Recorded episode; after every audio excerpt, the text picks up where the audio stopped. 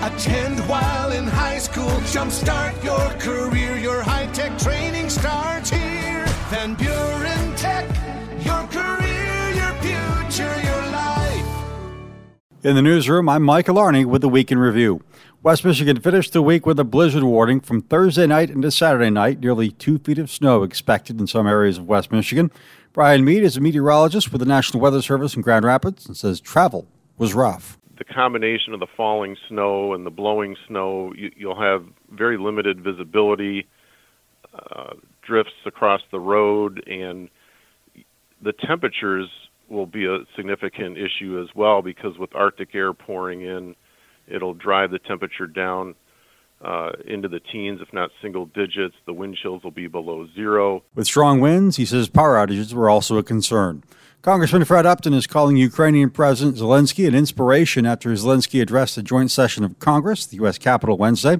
He told Congress his country is fighting for its independence, just as the United States once did. We do not judge and compare whose life is easier. Your well being is the product of your national security, the result of your struggle for independence and your many victories. We, Ukrainians, will also go through our war of independence and freedom with dignity and success. After the address, Upton issued a statement saying, quote, the Ukrainians did not want this war, they did not start this war, but they have shown the world how you fight and win when your homeland, family, and way of life are threatened.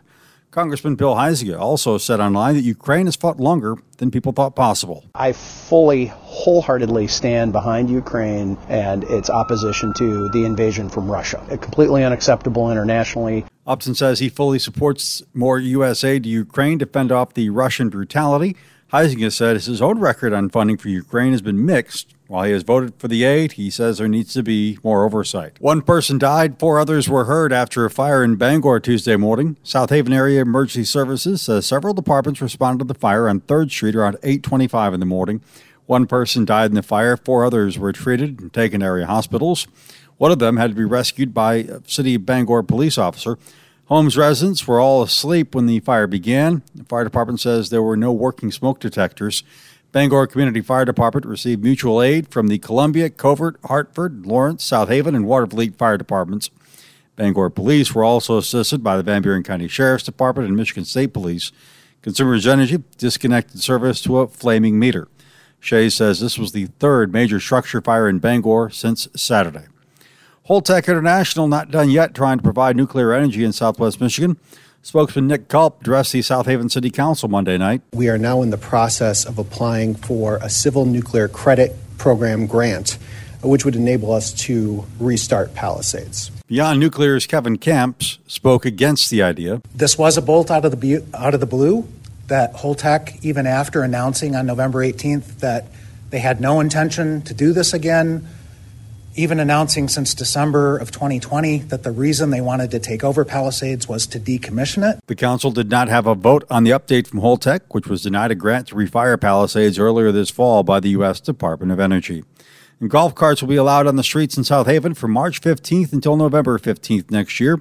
City Council approved the extension along with banning carts from towing other carts and anything else by a 5 to 3 vote. Councilwoman Wendy Onuki did not want the longer season for the carts. To me, it just doesn't make sense to do it, at least at this point, especially as they said, the weather in March being questionable, mm-hmm. October's questionable. I know we're giving them a choice to like make a good decision in bad weather, and some might make a good choice and some might not. Councilman Joe Reeser and Councilwoman Letitia Wilkins joined her in voting no for the same reason. Mayor Scott Smith says if the weather is good, people will want to get out and be in their carts. Public comment was also the same, being against the longer period for those golf carts. That is the week that was. In the newsroom, I'm Michael Arning.